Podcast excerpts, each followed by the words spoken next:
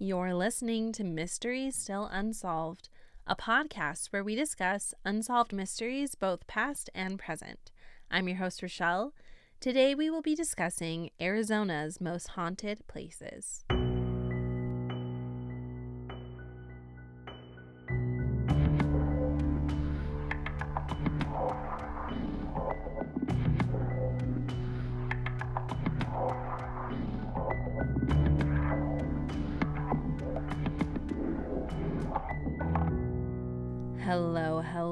Everyone, and welcome back to another episode of Mystery Still Unsolved.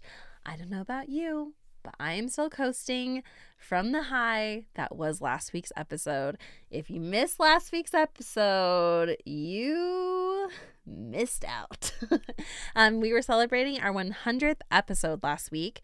We covered like some updates from the first 100 episodes of cases that I've covered, and I also made some really huge announcements. So, the first announcement is that I have a Patreon program now, which I will put the link in the show notes of this episode.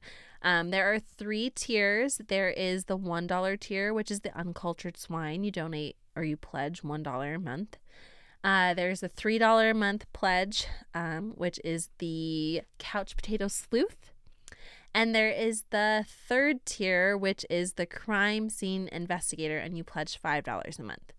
Um, every single one of those categories gets a bonus episode that is available to patrons only. Um, we'll be doing once a month starting in March. Um, the first tier gets a shout out on the episode. The second tier gets a shout out on the episode plus a complimentary Mysteries to Unsolved sticker with a handwritten note from yours truly. And the third tier gets a shout out on the show, a complimentary sticker with a note from myself. And then they also get a 15% off coupon code to use towards all merch and all future merch purchases. Um, which leads me to my next announcement. We have merchandise. Finally, I know, right? This I feel like this has been a year in the making. Um, I have these really awesome vinyl stickers. I put one on my water bottle and I put one on my toaster. My toaster is pink, so I just thought it'd be really cute against the background of that. Um, and I also have been wearing the t shirt. My husband's been wearing the t shirt. We've been washing it regularly just to make sure that the quality is good and it's great. It's so soft, it's so cozy. Um, so I think that you're really going to love them. The stickers are running for $3 plus 1 shipping, and then the t shirts are $25 with $4.99 shipping. So it's just so exciting. I'm so excited to like finally get those out to you. Um, all proceeds for the from the Patreon program and also from merchandise, uh, 15% of those proceeds are going to go towards the Grateful Heart Foundation, which is a foundation founded by Mariska Hargitay.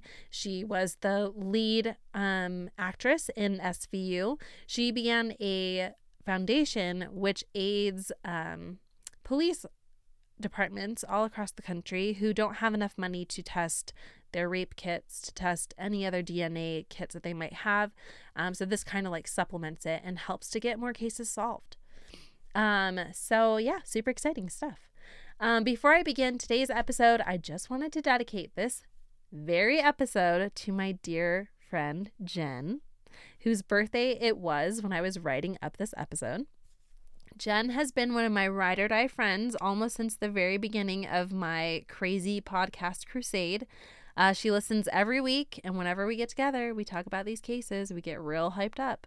And so I just wanted to take today's episode to show my appreciation for her and to wish her a happy birthday last month.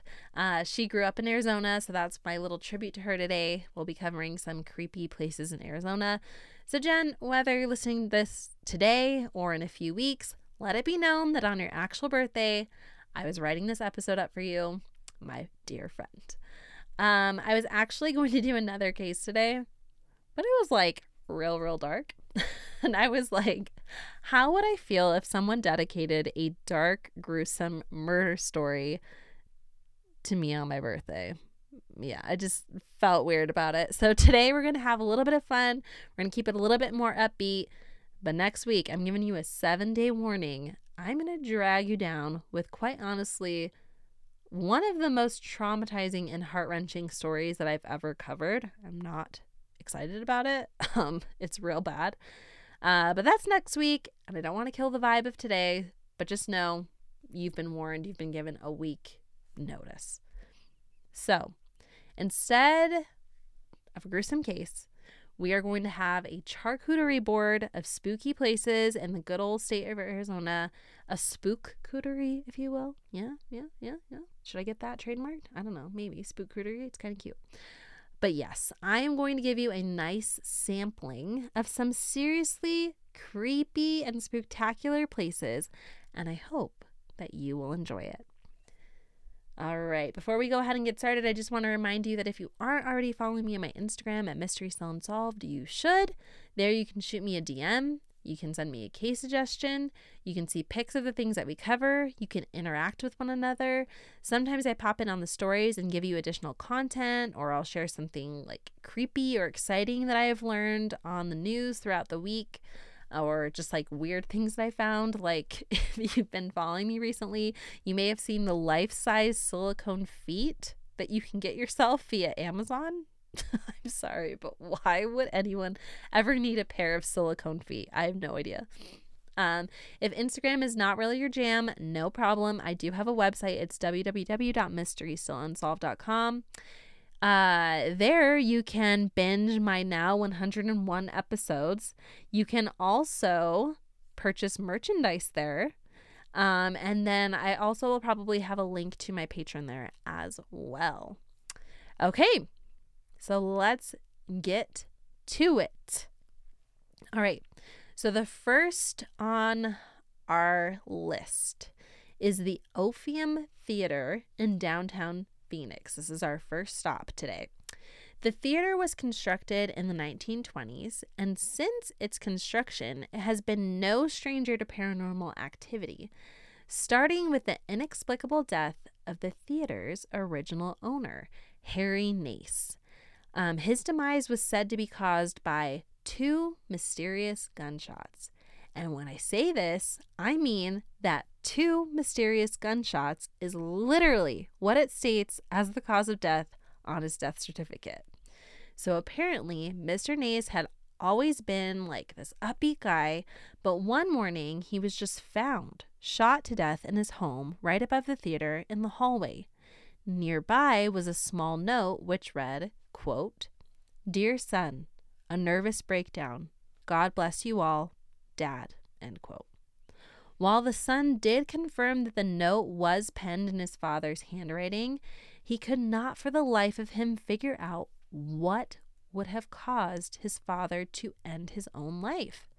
But then Mr. Nace's doctor of 20 years was consulted, and he said that the Friday previous, he had made a house call to Mr. Harry Nace. Harry seemed to be somewhat in a depressed state, and the doctor recommended that Mr. Nace take a trip. Hey, I wish my doctor would do that. Um, Harry did just that, and he actually planned a trip to Laguna Beach, California the following week, but obviously he never took that trip. At the time of his death, Mr. Nace owned 40 movie houses and was known to be one of the first nationwide owners of a drive in movie theater. So we have him to thank for that adorable, nostalgic activity.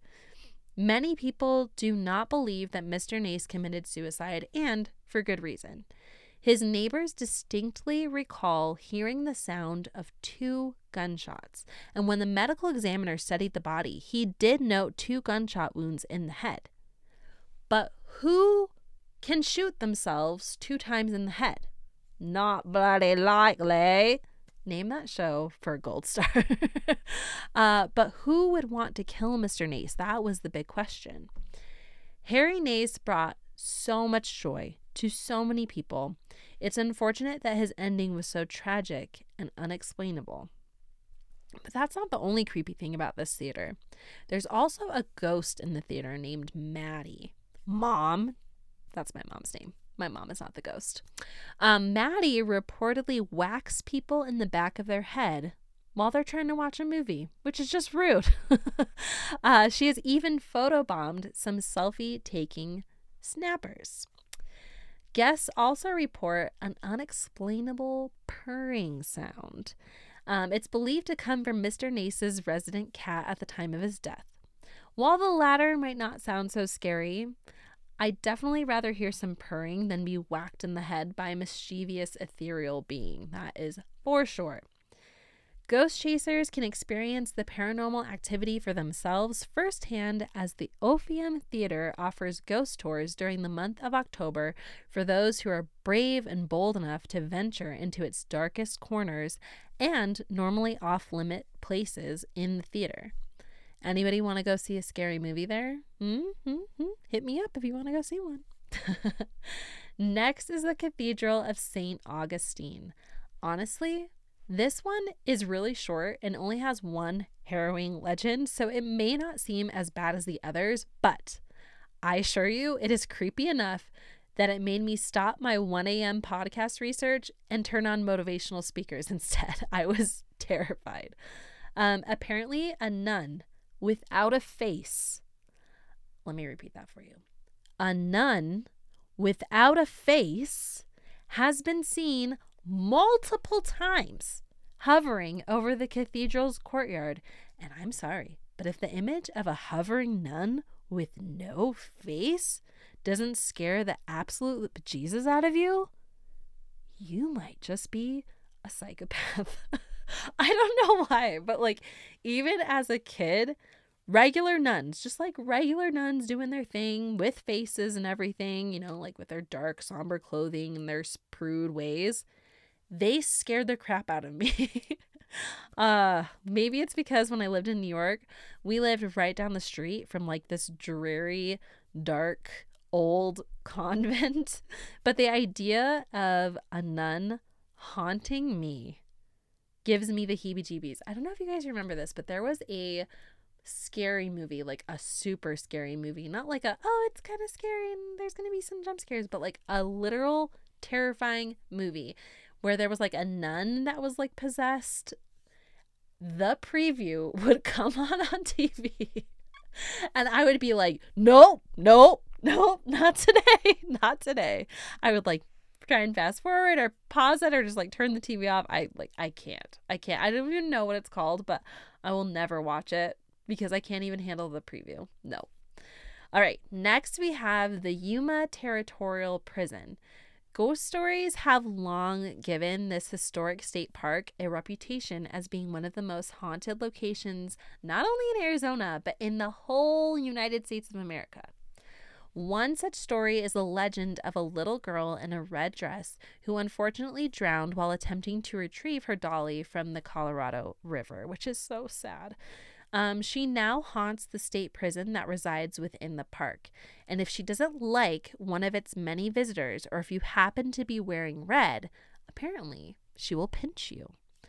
Park manager Mike Guertin pointed out other stories of why souls become trapped in the prison in an interview done by USA Today.